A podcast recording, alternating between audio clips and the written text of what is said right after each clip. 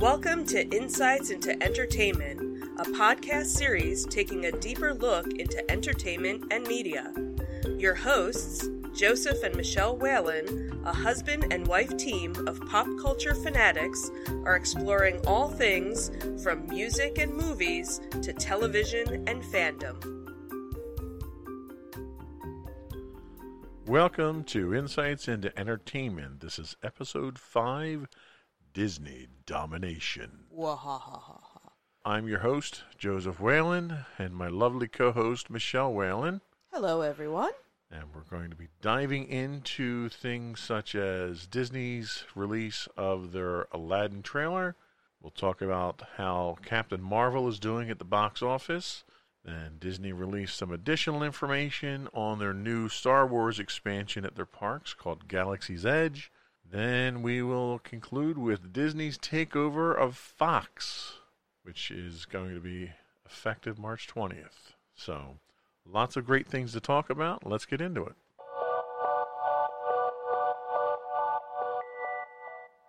So, Disney released the first uh, Aladdin trailer. The new Aladdin is going to be a live action version of what is the classic animated movie, directed by Guy Ritchie. Uh, what'd you think of the trailer? I really liked it actually. I I wasn't quite sure how I was going to feel about it. I'm a classic Disney Disney girl. Um, you know, I don't like when you mess with you know the originals and Aladdin happened to be, you know, one of the the movies that I was very into when it came out, the music, the story. I was in high school at the time. Um, no, I think I was. Yeah, I think it was high school. Um, so very into it, and so it's kind of like, oh, why are you messing with it? But after seeing it, I liked how they paid, you know, homage to the original, but then also kind of had their own twist um, to it as as well. I don't think you could ever replace Robin Williams as the genie. I think that's definitely hard you know shoes to to fill. But from what you know we saw in the trailer, Will Smith definitely is is doing a, a, a good job in my opinion. So. And and I would tend to agree that I think the toughest role you had to fill there was Genie, and and not because Will Smith is not capable of doing Right. it, but because Robin Williams was such a beloved character as the genie. absolutely, and and he made it so much more than what you know what it was. Yeah, You know, he put his spin on it, and there was so much ad lib to it, and you know, it really it, it was a reflection of, of him, really. So to have somebody else do that, you know, it, it's it's gonna it's gonna be hard to to you know compete with. Um, obviously, they're bringing back some, if not many, of the uh, original songs from Yes. the original Mhm. soundtrack. Uh, Whole New World, which was the first Disney song ever to win a Grammy for Song of the Year, uh, which also won an Oscar. Uh, that actually makes an appearance in the trailer itself, so we know that's going to be part of the uh, movie, which is, I think, uplifting for fans of the original movie. Oh, absolutely. And and when we watched the you know the trailer together, I I got goosebumps hearing it. It's Yeah. it's always been one of my favorite songs in general to sing and hearing it and and seeing it. Also seeing um you know the dance sequences and the Much more traditional, yeah. you yeah. know Indian uh dance style was very interesting to see. So it looks like it's you know definitely going more ethnic. Yeah. guess, you know, and, and and in a good way. So Now, now, obviously, it's a teaser trailer, so they're they didn't reveal a lot to it. Everyone Mm-hmm. Right. knows the plot, they know the story. You know, you got introduced to some of the characters that Mm-hmm. you know. Obviously, the one big character, Genie, here we saw Will Smith uh, in a couple of different scenes in the in the trailer. Mm-hmm. So he's not blue in the whole movie. right, right, Um, he seems to have a much more laid back, relaxed kind of feel Mm-hmm. to it. right. Jafar. Mm, So we didn't see a lot of Jafar. Okay. yeah. It, it- I didn't see Jafar in Jafar. He just didn't seem evil enough He- for me. Yeah, he didn't, in, unless that, unless the scenes that we saw him in were meant to be I don't want to say the kindler, gentler Jafar, but the hey, I'm not a menace to society, Right. evilness Jafar, and that at some point he And- snaps. And you know, playing devil's advocate, Jafar does have a duality to the character itself, Mm-hmm. where he's not supposed to look evil all the time. right?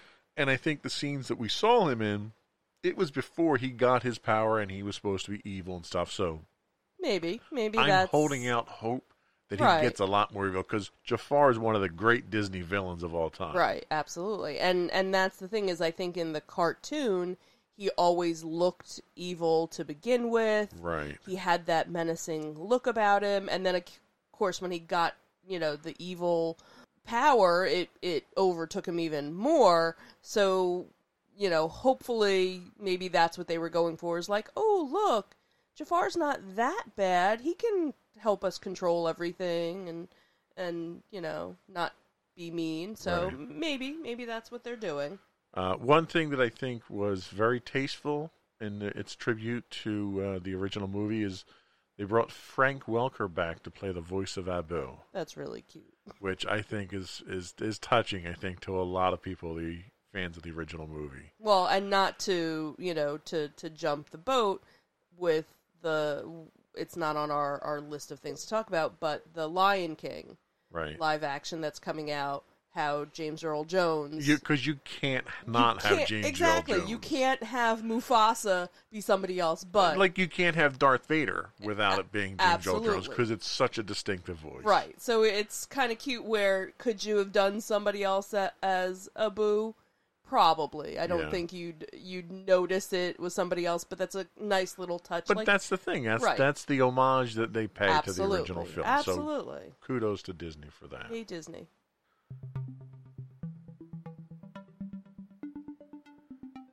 So Captain Marvel has been released. We actually haven't seen it yet. We're going to see it today. Yes, we see it in a few hours. Very excited to see it. I've heard nothing but good news about it. Killing it at the box office. Had a $61.3 million opening its first Friday. Uh, $153 million its opening weekend domestically. Uh, second only to Black Panther at 202 million. Not bad. No, that's that's that's some serious money to to talk about there.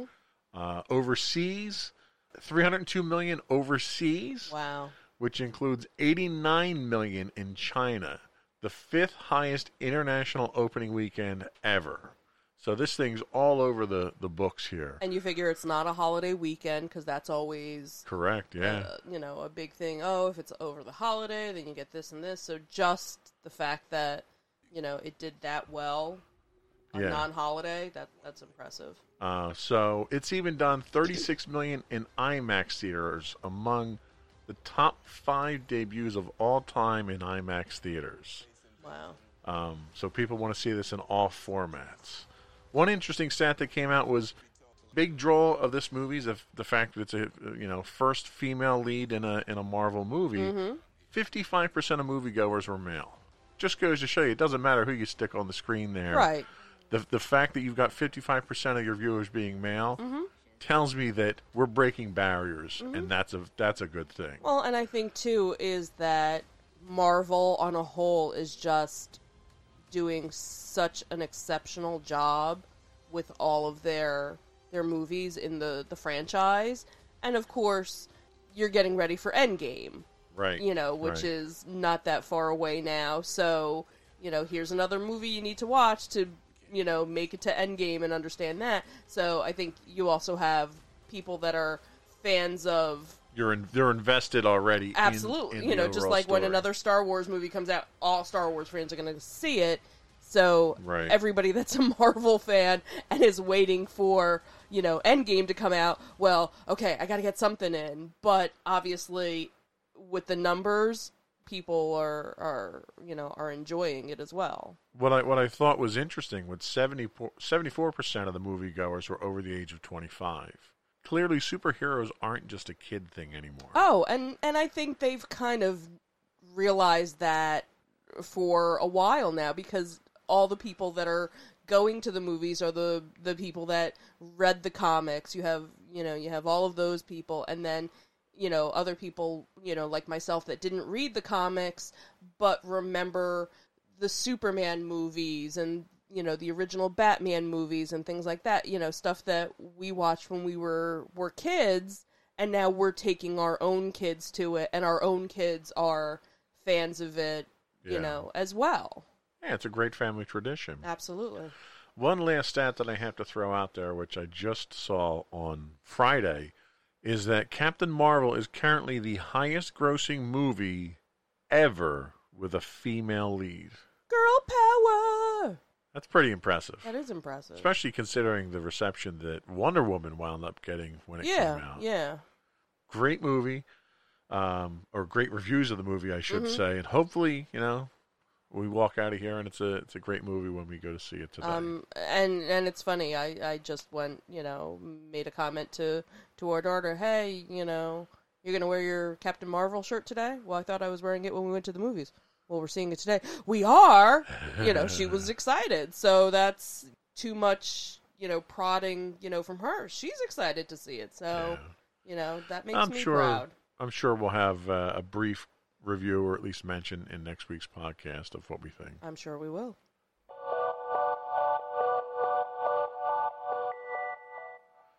In other Disney news, Disney announced the opening dates for Galaxy's Edge, the new Star Wars Land expansion to What? What? Disney World and Disneyland. what I think is really funny is like I had so many people at work come up to me because I am like the Disney aficionado at work. Everybody knows every you know on Facebook, everybody tags me with Disney news and things like that. So I had at least 5 people come up to me when they made the announcement that Galaxy's Edge was, "Hey, did you hear? Did you hear? Did you hear?" I'm like, "Yeah, I'm, st- I'm still not going to it right, Right. now." Right. I'm, I'm not crazy enough to go. But hey, if you want to go, more power to you. So we have two expansions, uh, one in Disneyland that will open May 31st, and one in Disney World that is slated to open on August 29th. Uh, now, not all rides are going to be open when a new expansion opens. So they're doing a two-phased approach. Uh, phase one will see the Millennium Falcon Smuggler's Run, most of the shops and restaurants, and then phase two gets you Rise of the Resistance ride, and uh, that will be later this year. Disney says. And that's and that's typically what they've actually done for most of their new expansions is it's usually done in phases. So I don't know if they already knew they were going to do that and kind of left it, you know, as a surprise to make it seem like, look, we made it, you know, we're opening up earlier than before because they did that with Toy Story Land. Um, they did that with New Fantasyland. You know, nothing's ever ready Right. all at, at one well, shot. and so. and Disney's always under a constant state of construction too. Mhm, So yeah, they always are, and in, in constant competition with with Universal these days. So, Right. you know, so, So- I'm sure part of it was, you know what? Let's not wait. How much can we get done? How much can we open up right. and and start getting the people in? So one of the things that did make news with this announcement was that initially to avoid overcrowding, guests will need to obtain a reservation to visit the new area.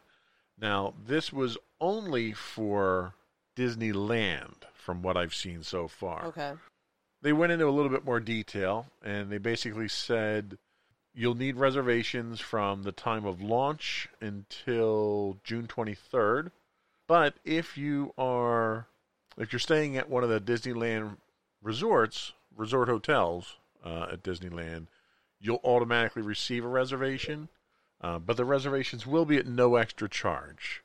So to me, it almost strikes me as like a timed entrance type thing Okay, for a museum type thing. Which honestly, I think makes the most sense because you know that's where everybody's going to want to go. Yep. That you know that's the whole reason why people are going at that time of year.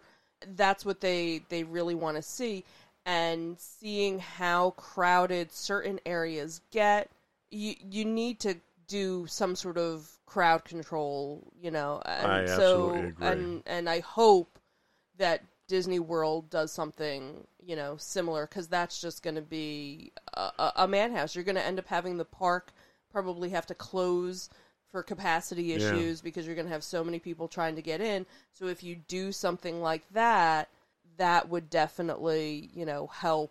Uh, and they're and they're know, almost identical, almost identical in size. So it's not even like Right. you could say, all right, well, This one's bigger. Disney World has more capacity. No, they're going to have the same capacity in that area. Right, right, So you're not going to be able to, to, to buy much there. right. Um, but it looks certainly looks promising. Um, the the one thing that I think the reason that they're doing this controlled entrance is that it's the first time in a Disneyland park or Disney park where it's an immersive experience. Mhm. You're not you're not a guest coming into a section of the park. You're supposed to be part of the story itself. And I think if you get a mass population coming in as you being part of the story itself, as you know, playing a character in this role, almost like going to a, a Renaissance fair, Right, right. where you're treated like someone who is in the universe rather than treated as a guest. Right, and I think they've been trying to kind of work their way up to that because, like, Toy Story Land is kind of makes you feel like you're a toy in Andy's land. Like, everything is oversized. From a set standpoint, yeah, but this is from everything they've said. This is the ca- the cast right, the- members are going to be interacting with you. to- right, and but that's what I'm saying is that they've been kind of leading you to that immersive Sure, experience in different um, stages. in in Disney uh, Disneyland with Cars Land, it's kind of again the cast members aren't being immersive with you, but from the set perspective, you feel like you are in Radiator Springs. Like Sure. there's nothing around that doesn't make you feel like that. Everything is sized proportion to that and, and whatnot. Toy Story Land, you know, the the toys are bigger than life, you know, bigger than you are, so you feel like you're in Andy's backyard. It's it's done to make it feel like you know like that as opposed to you know Tomorrowland where it just looks like futuristic stuff. Right. So I think this is the next and they level. did that with the Bugs Life right. uh, experience. Right. So right. So I think this is now on a much grander scale and like you said the cast members are going to be interacting with you like you are on the planet, you know, visiting from where, you know, Right. wherever right. uh, else within the the universe. So Um, and there is a story behind it. They, Mhm. they're, Disney will be releasing several novels that Mhm. support the location. There will be a, an overriding story that plays out throughout Mm-hmm. the whole thing that has a theme to it. So it sounds interesting. And then when you, you go that extra length, you talk about Disney World, where eventually we're going to get a, a themed hotel for it as Right. well that will, again, keep you in inside a that universe. immersive experience. Yeah. So that looks looks very cool. yeah.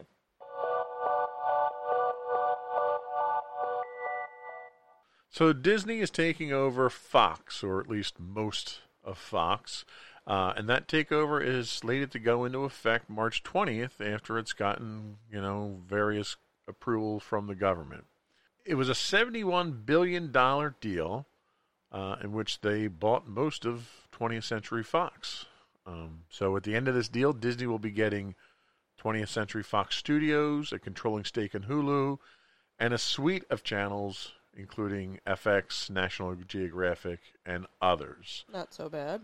No, no, I think they're going to come out.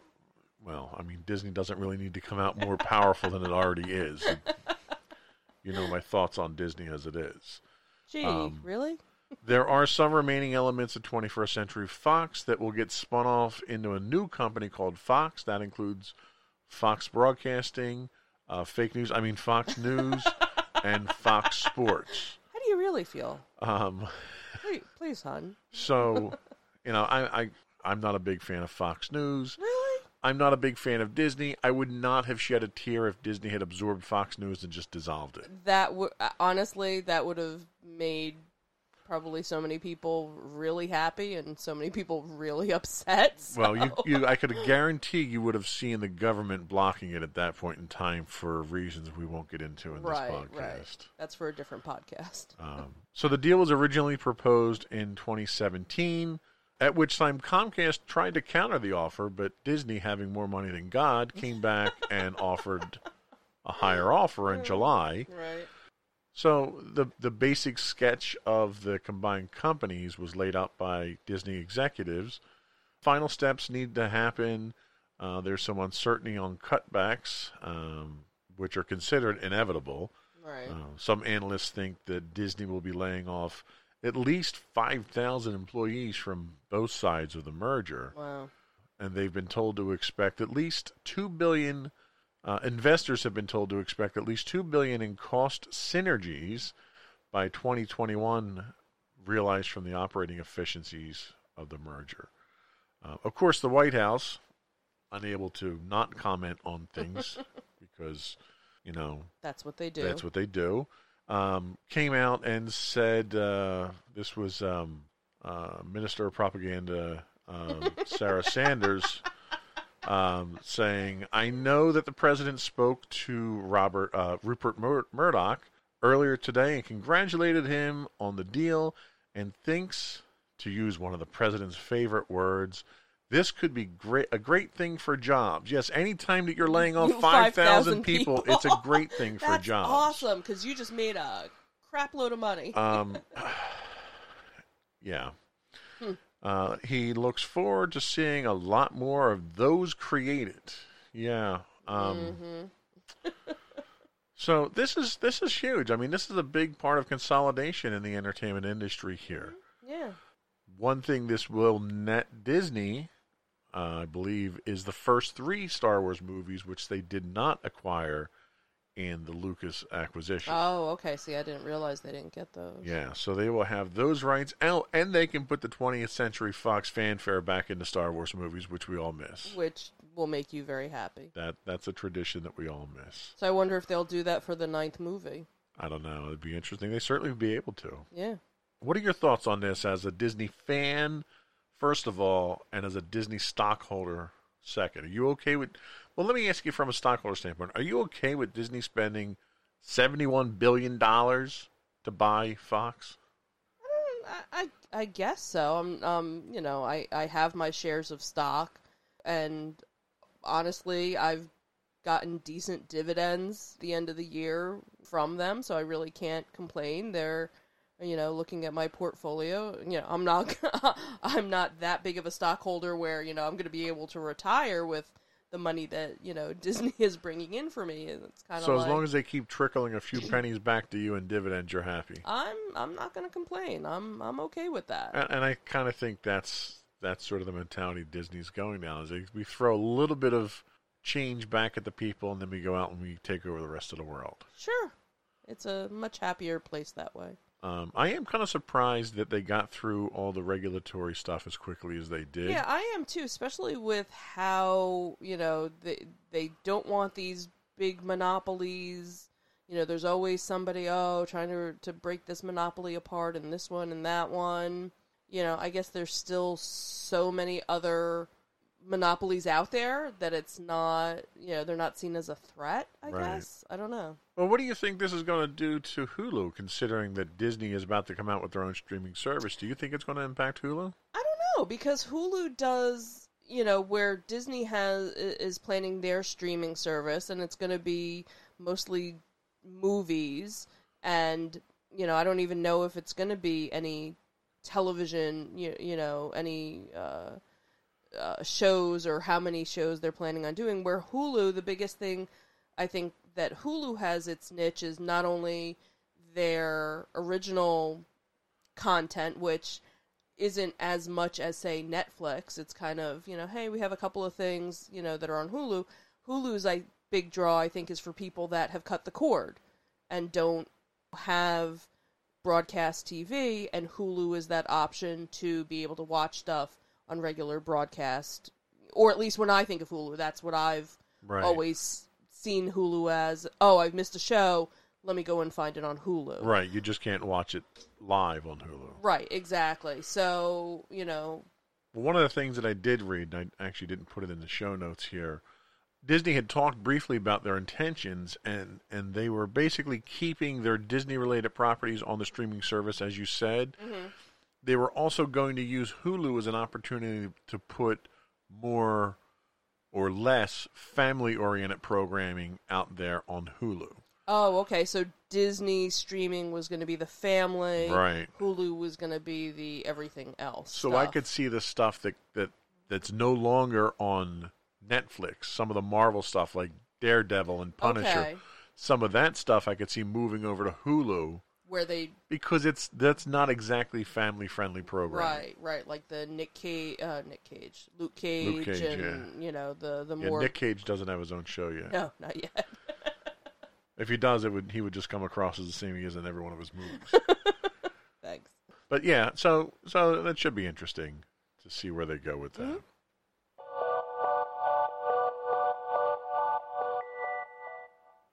So finally, we're going to wrap up as we do with our insightful picks of the week. And as I always do, I yield to you, my dear.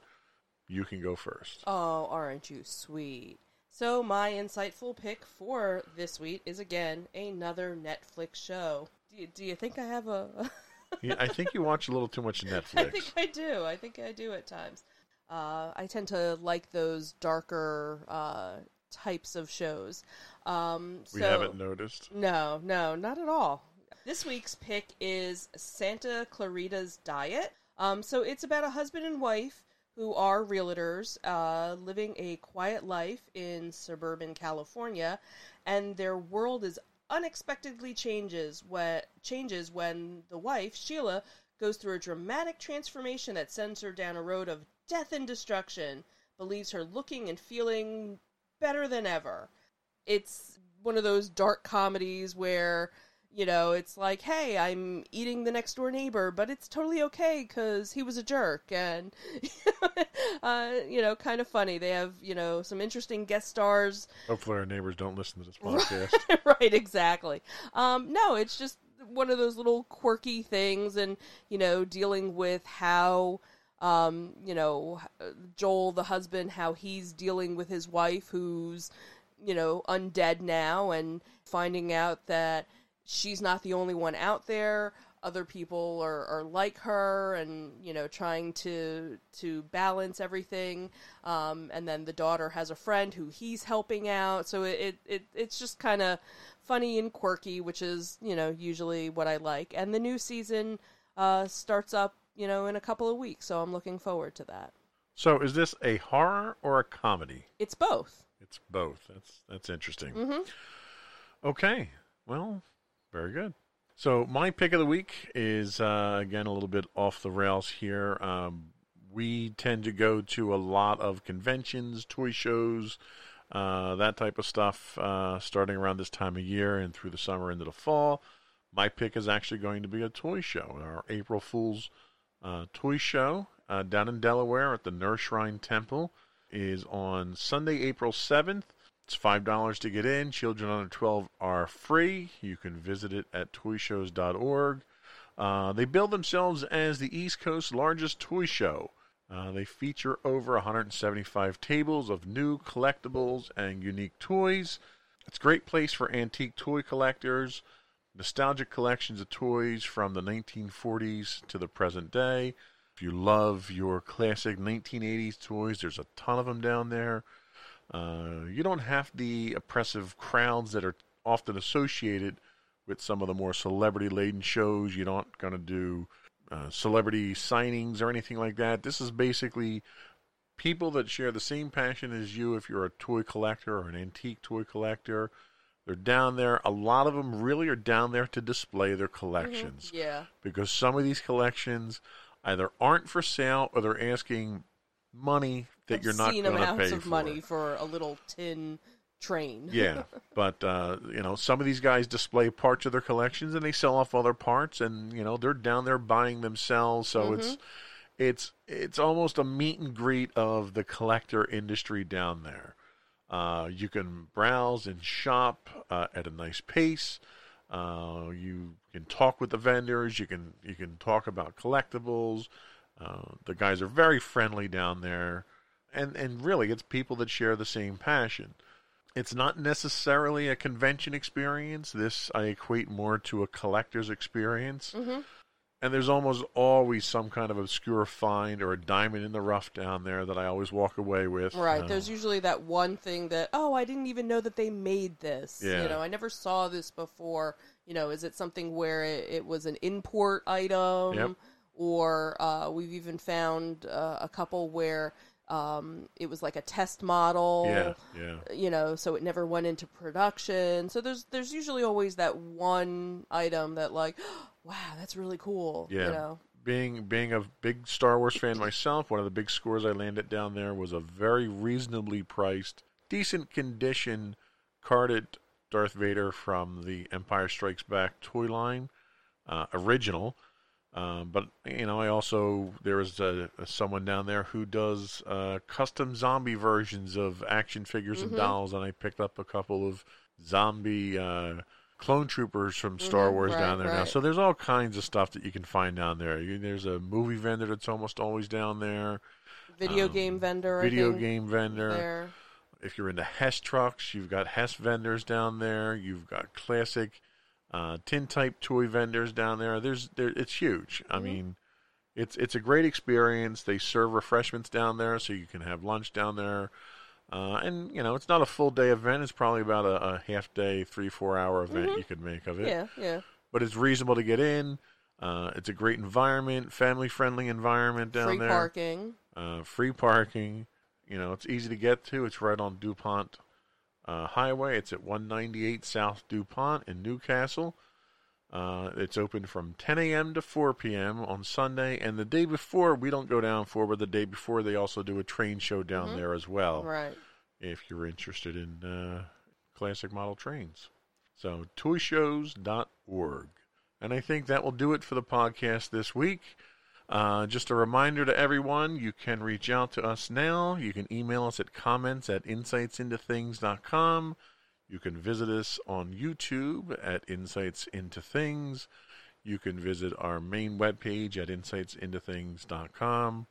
Or you can go directly to our audio podcast at podcast.insightsinentertainment.com. Any final words, dear? No, I'm just excited to see Captain Marvel today. Let's get out the door and go see it. Thanks All so right. much, guys, and we'll talk to you next week.